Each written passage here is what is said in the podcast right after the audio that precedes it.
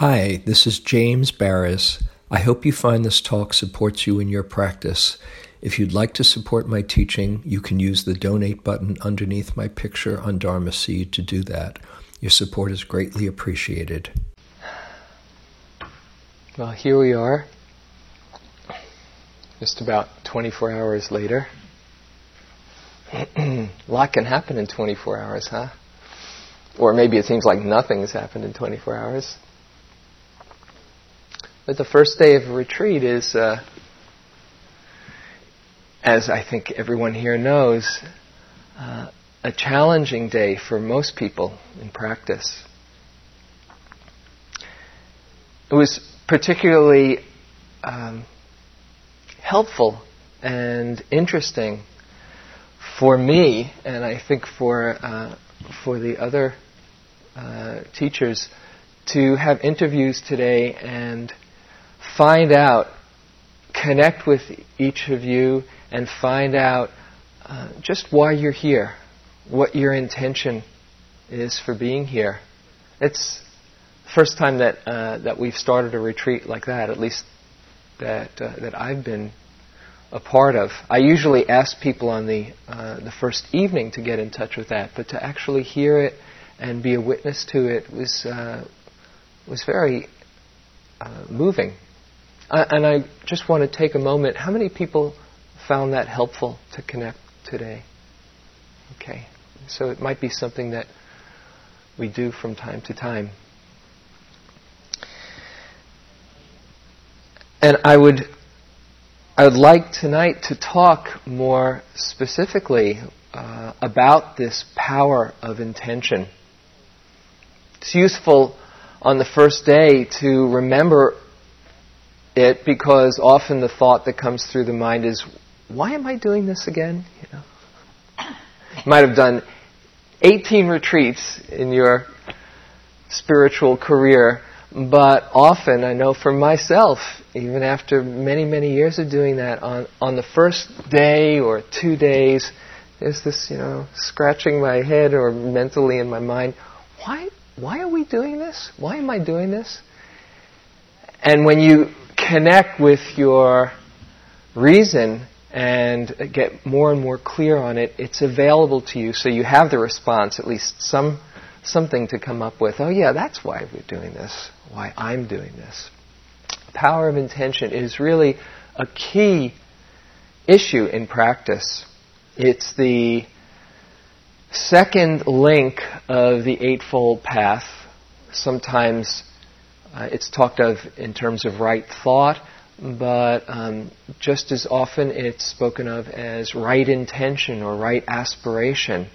That once you see the possibility of freedom, what leads to happiness as opposed to what leads to suffering, and there is that possibility of the path and a vision there is then the next step, the intention to walk that path. And when we are in touch with it, it fuels our effort.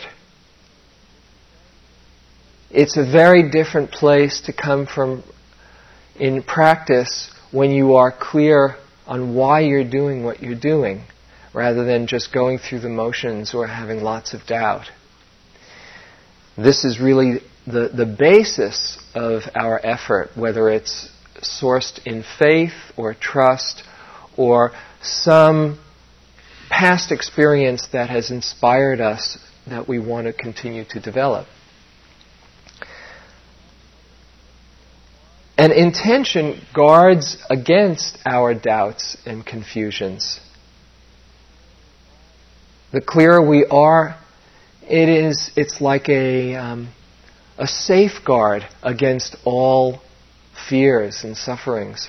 I was uh, once at a, a, conference with the Dalai Lama, His Holiness, and uh, was uh, very moved by his response to someone's question one uh, one afternoon. And he was asked, uh, "How do you deal with all the fear around you?" You know, so many people have come so far and have gone through so much tragedy and are deeply wounded inside, and there's much fear, and fear for your well-being that many people have. Boy, when you go to to be around the Dalai Lama, even in uh, in large gatherings, let alone smaller ones, you know, there's security everywhere. And uh, when you go to Dharamsala, it's like going into the uh, pearly gates almost, you know, and they frisk you and all kinds of things because a lot of a lot of people uh, see him as a threat who think very differently than he does. How do you deal with all the fear? And if you have fear inside for you, how, how do you work with that? And he said, My sincere motivation is my protection. And motivation and intention, I'll, I'll, I'll use them um, uh, interchangeably. And then actually the next day, some, someone asked him, How do you work with all the suffering you see? So many people come to you. How do you bear that unbearable compassion that is wise in the midst of all the suffering? And he gave exactly the same response. My sincere motivation is my protection. When we can get clear in ourselves of our own intention and sincerity of motivation, there's a protection that we have for all the, the demons that visit us and all the, the doubts and the confusions. And as probably most of you know, intention is the basis of all karma. On a karmic level, whatever action you do, the result is based on the, the motivation that you have as you are doing it. If you are motivated to act from grasping or aversion or confusion, delusion, identification, you are sowing the seeds for suffering. If your intention, and it can be exactly the same act on the outside, but if your intention is coming from a place of non grasping or generosity, or non aversion, kindness, non delusion, clarity, wisdom, then you are sowing the seeds for happiness, for wholesome results. So you see, this is a very key issue. There's a, a Tibetan saying that says, everything rests on the tip of one's motivation. Kind of graphic. There it is. And it's in every single moment that we have that choice.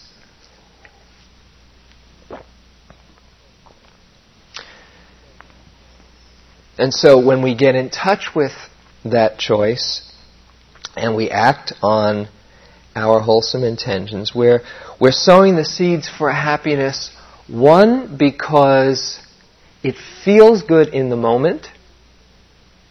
Two, there is a greater likelihood of that response in the future. And three, the karmic result coming back to you of happy circumstances. Thich Nhat Hanh has this beautiful uh, passage on nourishing healthy seeds that each time we're present for our wholesome actions, and we really take it in and feel the goodness and the wholesomeness of it, that is a way that we're watering and nourishing those healthy seeds. Doing the loving kindness meditation is very much this process, even when it seems forced or stilted or you know just not there, you know May my heart be filled with loving kindness. Yeah, right. You know, you know that feeling. May I have the highest wisdom. Fat chance, the mind might say. Right?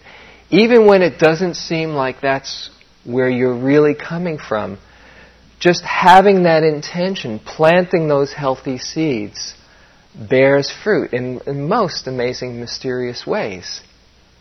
And if you've ever done a an intensive period of loving kindness, you see that besides the the stuff that seems to get in the way over the course of time, besides the angers and the the memories of all the unskillful things that you've done, that's often com- coming up in the practice.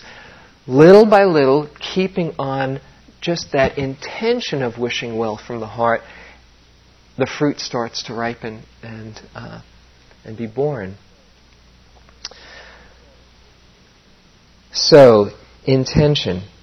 It's, it's more than just having a good idea that this would be nice, you know. It would be, gee, wouldn't it be great if I could be mindful? You know? I'd really like to. You know?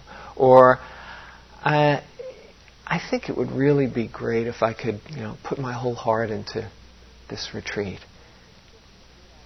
When it's just a good idea, it lacks the, the juice, the energy of empowerment.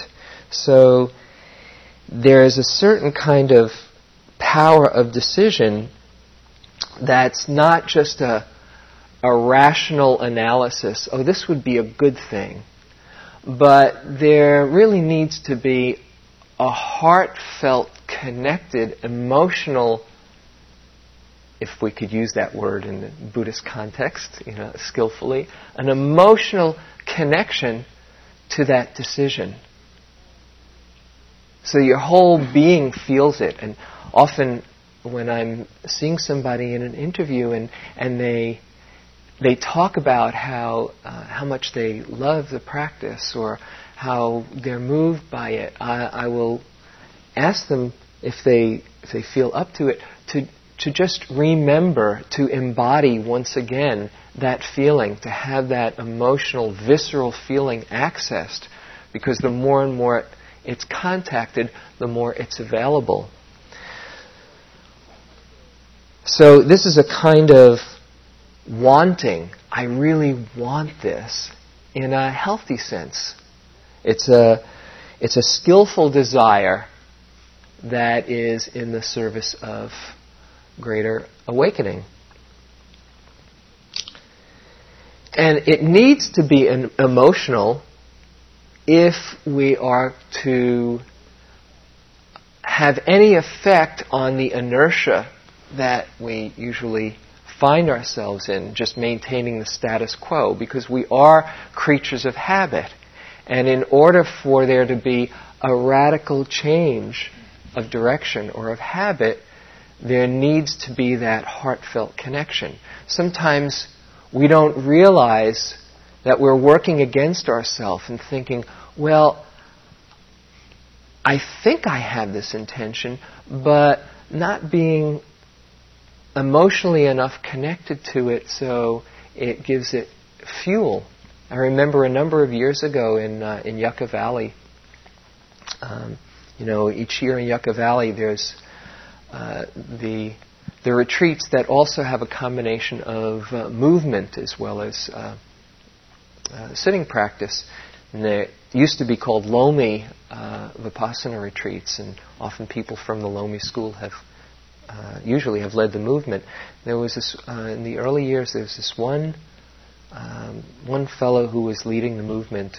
he just did it for a year or two. I was sitting on the retreat, and uh, at the end of the movement session, somebody came up to him, and uh, a number of people came up asking for some advice on how they can fix their bodies one way or another and do particular um, exercises or stretches that would help them in whatever their condition was. And this uh, this one woman was talking about a particular uh, condition that that she had, and she explained and there were a few people around, uh, and he suggested one uh, exercise, and she said, "Oh no, no, no, I, I, I couldn't do that um, because I know what's going to happen if I do that." And then he suggested a second one. He said, "Well, you might try doing doing this as an alternative." And she said, "Oh no, no, because I, I, I can't do that because I know that this will happen if I do it."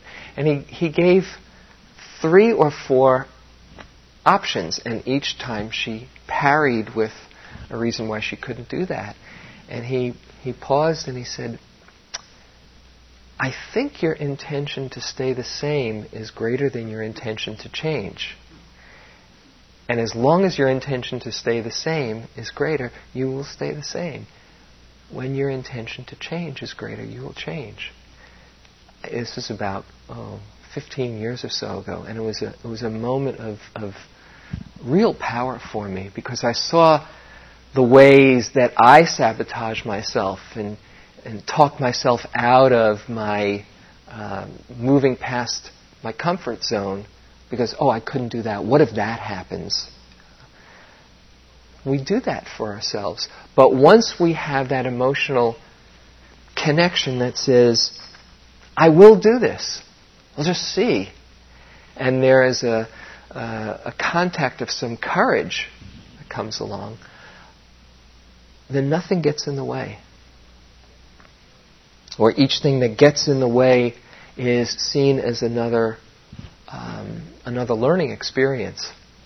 Now, there's, there's a paradox that comes as we get very strongly in touch with our intention in practice, and that is it's important to have a wholehearted commitment, but at the same time, not get caught in attachment to the results. Particularly if you've got a timetable that you're judging yourself. I'm going to be concentrated on this retreat. I know I'm going to be concentrated. I intend to be concentrated. Please let me be concentrated. And there it is, you know, the third day or the fourth day or the fifth day, and you're more busy looking at how you're not concentrated than just letting the process take care of itself. So the paradox is to give a full hearted intention and then just see what happens, working with the unfolding planting the seeds and trusting in the process. Uh, on, on one retreat, somebody gave a talk on the power of mindfulness, and it was so convincing and so true. It struck me as being so true that I realized, even though it might not have been obvious, that every moment of mindfulness counts. At every moment of mindfulness, I was deconditioning habits of grasping, aversion, and delusion. Every single one. And when I had that as a motivation, it didn't matter what it looked like, if I was calm, if I was concentrated, if I was chaotic, or whatever. All I needed to do, my task, is to bring a moment of mindfulness in this one right here. And as as that mode is more available, there's more of a sense of trusting in the in the process in the unfolding instead of thinking I've got to control it and feeling very discouraged when it doesn't happen the way I want it to.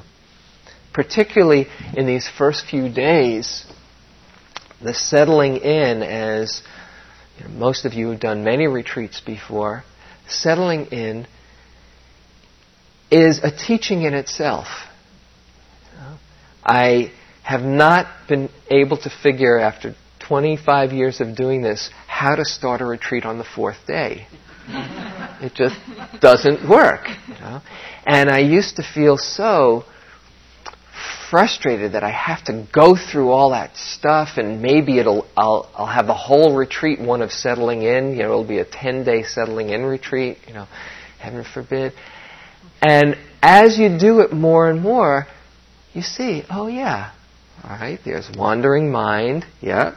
There's achy body. There's sleepiness. Yeah. There's restlessness. Restlessness. That's part of the package of the settling in. And knowing that that's the way it is, you don't have to rush the process while putting in your sincere commitment. You can't rush the process. And I think one of the big differences between, say, an old student's retreat and one that half the people are new is that you don't have to hold the hand as much and say, yeah, it really works, you know, trust me.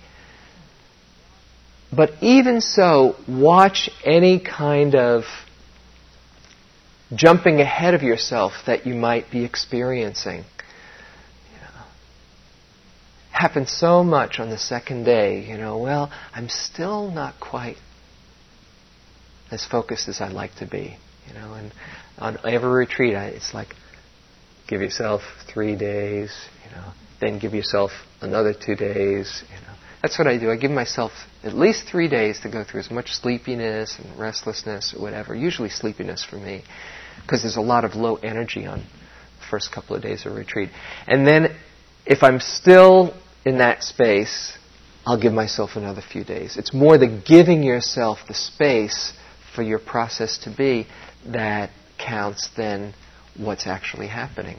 And you know that image that um, the Buddha had of filling a bucket under under a, a dripping faucet, drop by drop. You know, each drop doesn't seem like much, but drop by drop, those moments of mindfulness build on each other, and there's a certain momentum of practice.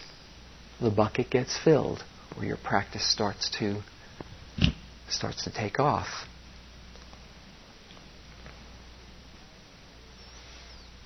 How we deal with our discouragements is really crucial to this whole process. I came across um, um, a, uh, a little uh, uh, anecdote about Thomas Edison. I just read it recently in my uh, my Thursday class. Uh, that uh, when he invented the light bulb, there were um, 2,000 attempts, at least, that he that he made before he actually got it to work. And somebody uh, asked him after uh, he did invent the light bulb, how did it feel to uh, to have 2,000 failures? How did you keep on going, failing 2,000 times? And Edison said, I didn't fail. I invented the light bulb and it was a 2,000 step process. How do you deal with your discouragements? How do you work with it when things don't quite seem to be going your way? This is the key to the practice. Letting go of that illusion of control to just see what's actually here right now.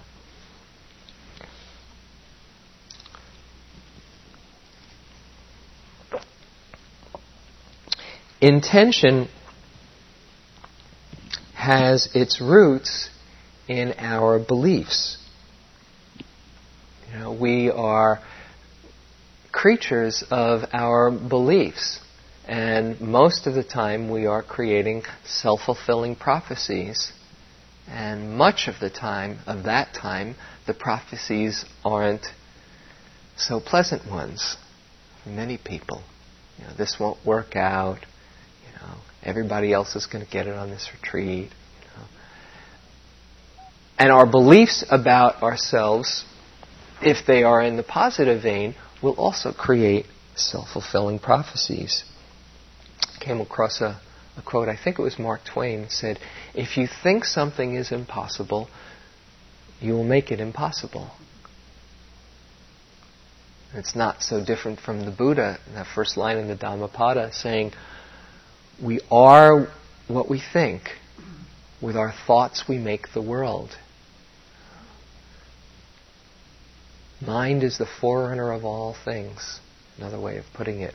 Our beliefs, which are usually unconscious, run our, our world. Belief is an idea that we have that is fueled by a feeling of certainty, even though it might be completely off. It's empowered by a feeling of certainty. And think of the, the beliefs you have, say, about yourself that aren't so, so um, productive. I know many in my past, you know, oh, I'm a klutz. You know, I spent a number of years with that one, you know, and and it's still up there. You know, I spill something or I oh, there it is. You know, that that belief. Oh, you're a klutz. Yeah, you knew you were. Or I'm somebody that you know won't be popular. You know, I was very shy when I was growing up. You know, I didn't even. It was hard to look in the mirror till I was about oh 17 or 18. You know, and uh, I went to an all boys high school and was younger than most of the people uh, uh, my age, and uh, not my age. I was the same age as people my age, but I was younger than most of the people in my grade. And uh, I just felt really out of it, and was sure that, you know, no girl would ever like me. And my, I remember my sister saying, you know, you'll be surprised. I think, I think people will like you. you know, girls will like you. Nah, nah. You know, and just seeing the way my belief system worked, it was actually when I was about 20 or 21, I had a, a, a real revelation that um, if I approached my life as if things weren't going to work out, that was how they would be. And what if I approached assuming that things would work out?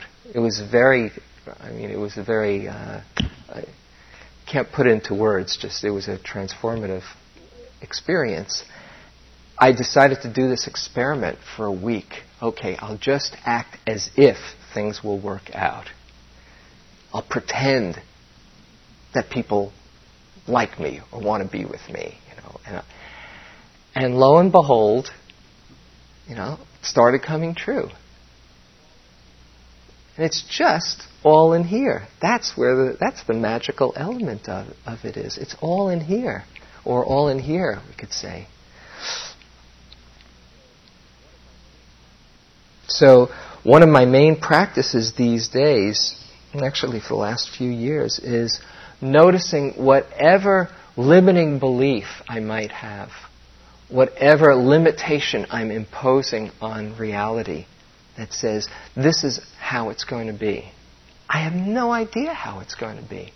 And it, as soon as I see that limiting belief, it opens up limitless possibilities.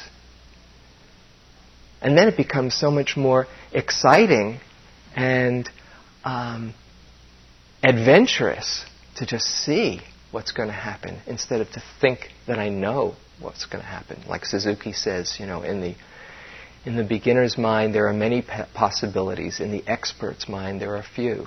And we can be experts in, in the most um, unproductive ways. Our take on reality. So, our beliefs are important, and then having a vision, an aspiration of what we want to create. The possibility of not being wedded to the past enormous. What we focus on is the key. Let's see if there are ways that you hold yourself either in relationship or in some life issue outside of retreat or here in, in the practice.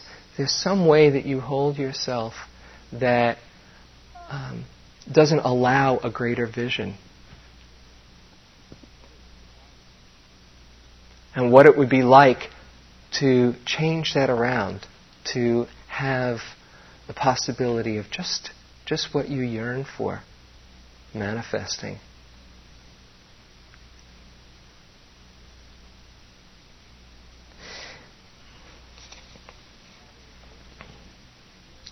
Having a vision, having a clear comprehension of purpose, it's sometimes talked about in the teachings having a clarity of what you want to create can inform everything that you do.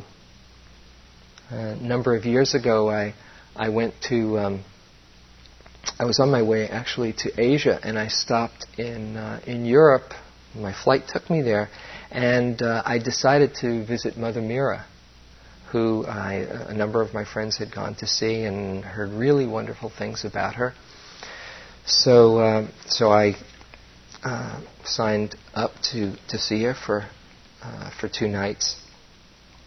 And what I had been told was you, um, you get you get 45 seconds. I didn't. I wasn't told 45 seconds, but I, I, timed it, and it turned out to be at 40, about 45 seconds.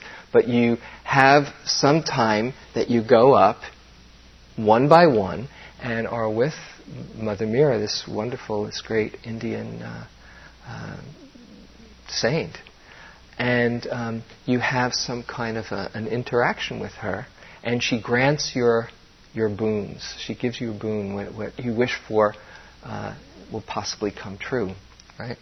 So I went there the first night, and I, I didn't want to go uh, towards the beginning. I thought I'd kind of check out the scene, and um, and you go up, and there's like an on deck circle, right? And then and then you the person goes up, and then they finish, and then the next person comes, and then somebody goes into that on deck uh, place.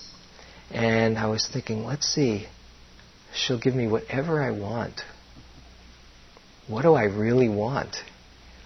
And that exercise in itself was, was the teaching. What do I really want? God, do I want something, some situation? Do I want some object? Do I want something to happen? Well, this is if this is the only chance you get. Just imagine a genie comes to you, you know, and says, "You can get whatever you want. If you don't tell me, take your chances, you know. But if you tell me, I can give it to you." And it got me very clear what it is. What's my highest intention? What's my highest highest purpose? And as I got in touch with it, I realized I want a, a purity of heart as best I can. I want to serve as best I can, serve my family, my community, and I want to serve the Dharma well as best I can. And as I got in front of her, just feeling the power of, of her witnessing that and my stating it so sincerely to myself, it has stayed with me for uh, all these years, and it's something that I, I say to myself, remind myself before each um, Dharma talk, interview, just again and again to come back to my highest intentions.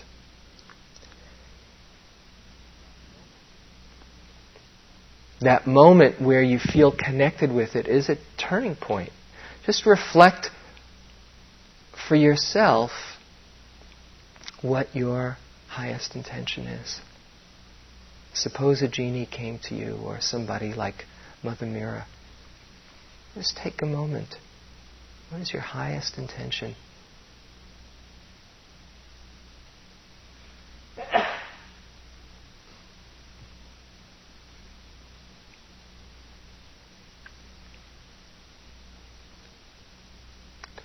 Yourself feel the sincerity that you bring to that.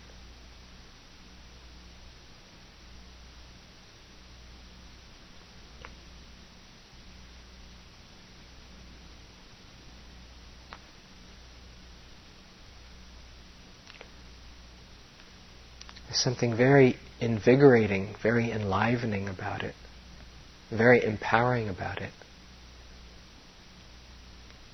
Remember the the first time when I realized that I was that I'd found my path. Just that um, that clarity. Do you remember? Do you remember when that was for you? We've all had that moment. I remember I was in uh, in Naropa Institute in uh, in Boulder in 1974, and there was Joseph Goldstein, and uh, who didn't particularly fit my image of what a, a great guru or meditation teacher was like. You know, I had a different idea, but he was kind of you know, skinny and you know like me with a New York accent and uh, you know. But I started to hear what he had to say after a few minutes, and I said, "Wow, this guy knows something," and I had this feeling if he could do it, I could do it. I think I finally found what I was looking for. Do you remember? Do you remember for you? Just go inside for a moment. Remember when you knew that you found a spiritual path, whether it's it was Buddha Dharma or whatever, when you knew that you were walking on the spiritual path.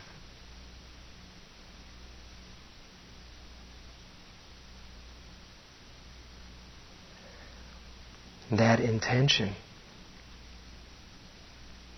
that came from that understanding.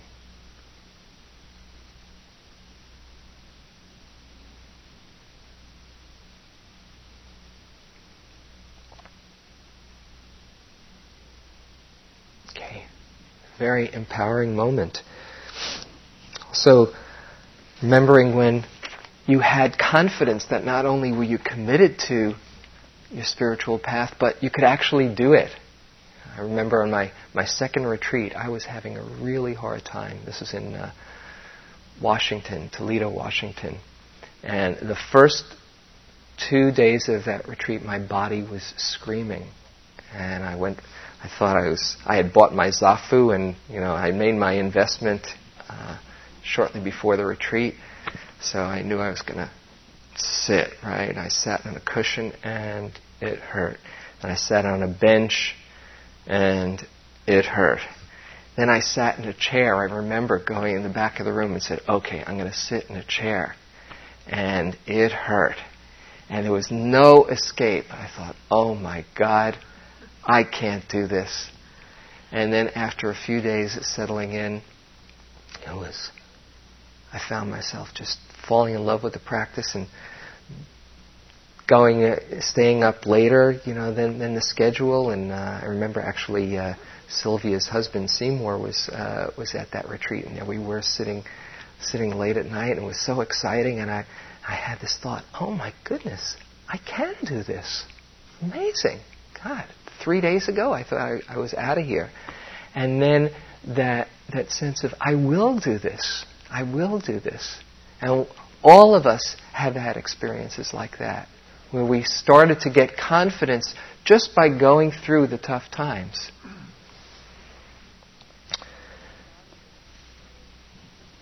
The process of really change, of, of deep change, starts with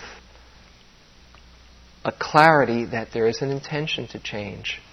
I came across this uh, uh, analysis of the process of change. One uh, one theologian, I, I, forget who it was, was writing about this and how um, how people make real changes in their life. He said that often it starts with um, an accumulated disgust over the way things are you want to change, you know, whether it's your eating habits or your, you know, whatever habits you, you have, you know, and you've been trying and trying and trying. At some point, there reaches a, a critical mass where there's enough disgust that it leads to what he called a moment of truth, where you say, That's enough. I'm going to change. And that's where this power of intention comes in. And then from that intention, there is um, a plan that you have. And in this, the, the plan is being mindful. It's a very good plan. Just putting your whole heart into, uh, into this process. But as you have a plan and you follow it little by little, drop by drop, as, as I said a few moments ago, you start to change your image of who you thought you were. So instead of being somebody who wasn't able to, you then start seeing yourself as somebody who is in the middle of the process of changing. And that changing of self image is, uh, is incredibly important. And then he said, one other aspect of, of this process of change to include is dealing with relapses. Because if you fall again, or in your mind you're falling, it can be easy to just give, give up or throw in the towel and say, oh, I thought I was changing, but I really didn't. You know, I'm just back where I was. But if you see those relapses in a larger context of a, of a greater vision and have a support system, which is very, very helpful, then those are just minor bumps in the road, you know, part of the 2,000 step process of awakening, whatever it is. And that undaunted quality will see you through all those difficulties. When the Buddha, it said, when the Buddha uh, first decided to be a Buddha, do you know when he first decided to be a Buddha? The previous Buddha, eons and eons and epics and mahakalpas before, was Dipankara Buddha. And there was this fellow along the side of, of the road as Dipankara Buddha was, was walking by, and there was some um, uh, uh, there was some uh, mud and uh, and and so uh, this this Buddha this uh, this fellow got in, got got down as I think I recall and, and he put himself down so Dipankara Buddha wouldn't wouldn't have to walk over uh, over the mud. And he was so inspired by Dipankara Buddha, he said, I too will be a Buddha. And Dipankara said, he stopped and he said, This man has just made a commitment to be a Buddha, and he will. You will be a Buddha. Imagine having the Buddha tell you that, huh? And that was the, the seed of intention that carried him through his long journey of countless lifetimes until his last lifetime, where after seeing the heavenly messengers, old age, sickness, and death, and then the image of the renunciate saying, I too will give up the palace and see what the deepest meaning of life is. And then sitting under the tree after six years of, of the greatest austerities and saying, I will sit under this tree until I become enlightened or die. This whole journey that we're all on is a result of the power of his intention. Undaunted.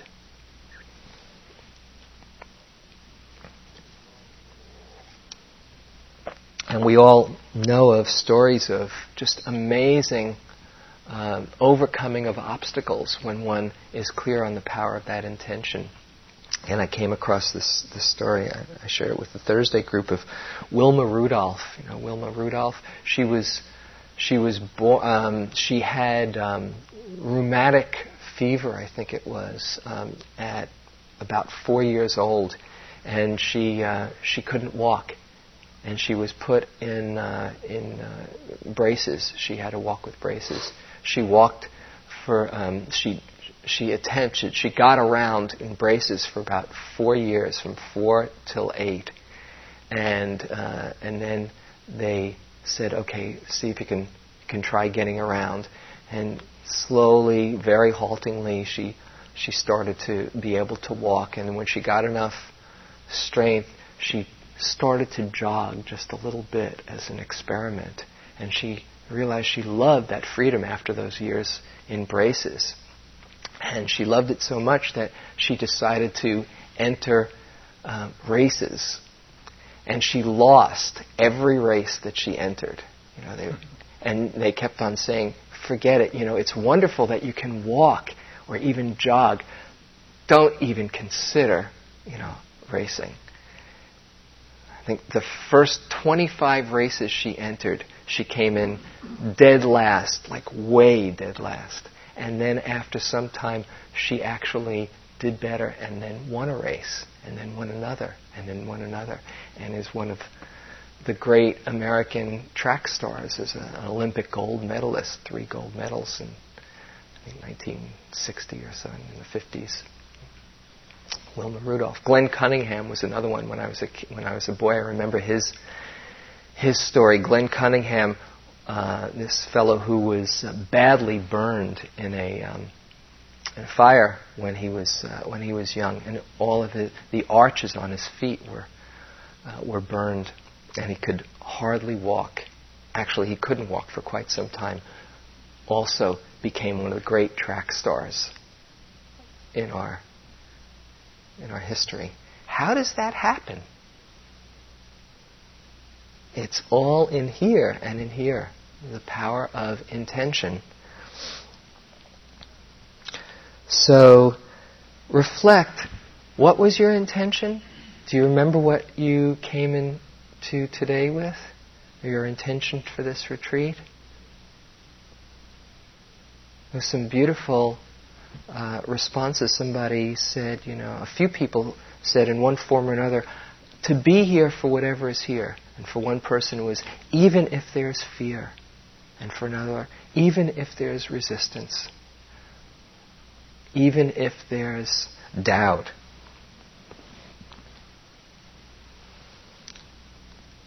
To see through the eye. My intention these days in a in a lot of my practices to not take things personally. That has helped me very much in recent times, when I remember especially. the intention just to come back to the moment with kindness and lightness. To not feel that you're that you've you've blown it again, but ah yes, fresh start. Whatever your intention is, this is your personal secret ingredient in your practice. And the most, one of the most noble intentions is the intention of practicing not only for your own welfare, but for the benefit of all. What is called bodhicitta, the altruistic motivation and practice. This is from Nyoshul Khenpo Rinpoche. He says, uh, Whatever we do with selfish, narrow, egotistical motivation is very limited and probably also temporary. The very essence of Buddha Dharma is to benefit others, bodhicitta, Everything depends on one's intention. One can work with anything and integrate it into the spiritual practice path through pure mind and good heart, always from the point of view of benefiting others. We are not practicing for ourselves alone, since everybody is involved, is included in the great scope of our perfectly pure motivation we talk about vast and profound teachings of Dharma, like Dzogchen, for example. Without this goodness of heart, this unselfishness, all is mere chatter, gossip, and rationalization. It really brings a whole other dimension to practice when we see that everything we do is contributing to greater clarity and kindness in the world that has its rippling effect. So you might experiment with that among your other intentions for practice. Once we are able to have a deep sense of intention and motivation, then amazing things happen.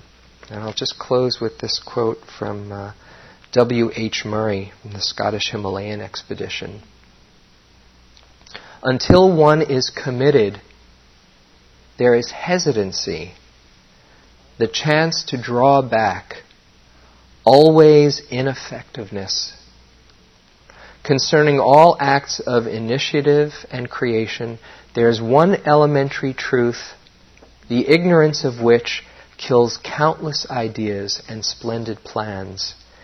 That is, that the moment one definitely commits oneself, then providence moves too. All sorts of things occur to help one that would never otherwise have occurred. A whole stream of events issues from the decision, raising in one's favor all manner of unforeseen incidents and meetings and material assistance which no person could have dreamt would have come their way.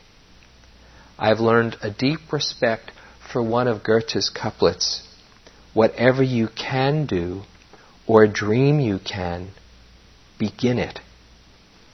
Boldness has genius, power, and magic in it.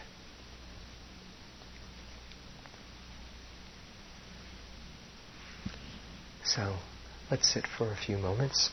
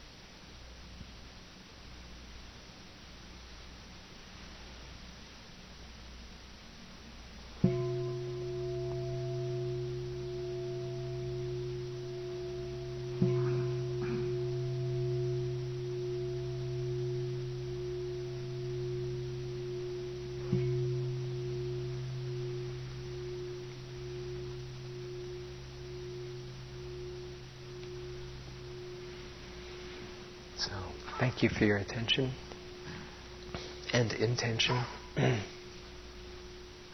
Here's uh, about 50 minutes or so for walking, and then we'll come back for a last sitting.